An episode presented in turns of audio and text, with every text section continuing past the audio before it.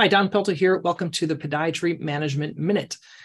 Uh, I'm going to talk a little bit today about some cool video editing software. Um, so in this day and age, it, everyone's doing video. That's what I'm doing, doing these on, on YouTube. Real easy to do, easy to make quick videos. I personally uh, use, if anyone's interested, I used Zoom and then I save it to the cloud and then I start and stop it after each video. And then I have a virtual assistant that helps with kind of all the uploading up to YouTube and, and things like that. But this is a cool software that I'm, I'm familiar with. So I like to share some software once in a while with, with, with, with you. Uh, it's called Clip Scribe, something that you could look at.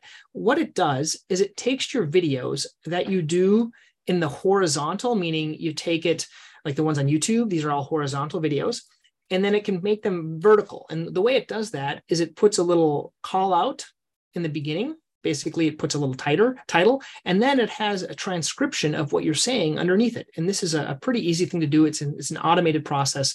This is good for real small shorts that you want to put on uh, facebook or instagram or even uh, you could even use it on youtube or other areas. But i thought that was an easy video auditing, editing software that you might find find interesting. There's a couple of other ones i'll be talking about in the future but this is one that i found uh, was beneficial. And uh, another podiatrist told me about it that he is using Okay. If you have other things that you are using that are working really well for you, uh, please uh, let me know. And uh, I'd ask you to subscribe to this channel and uh, like this video and put any comments and sharing any tips that you might have. Okay. Thanks.